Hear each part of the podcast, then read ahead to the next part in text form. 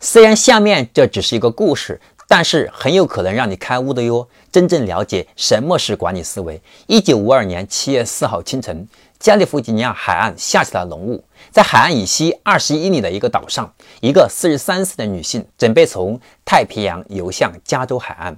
那天早上雾很大，海水冻得他身体发麻，他几乎看不到护送他的船。时间一个小时一个小时的过去，千千万万人在电视上看着他。有几次鲨鱼靠近他，被人开枪吓跑了。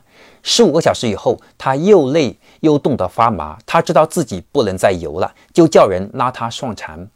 他的母亲和教练在另外一条船上，他们都在告诉他海岸很近了，叫他不要放弃。但他朝着海岸望去，除了浓雾，什么也看不到。人们拉他上船的时候，离加州海岸只有半英里。后来他说，令他半途而废的不是疲劳，也不是寒冷，而是因为他在浓雾中看不到目标。这个故事告诉我们，一个目标具备最基本的条件是让让人们能够看得见、够得着。看得见的目标才能激励人们去追逐它，才能促使人们形成动力，获得最终想要的结果。很多管理者在和下属制定目标的时候，经常会犯一个错误，就是认为目标值定得越高越好。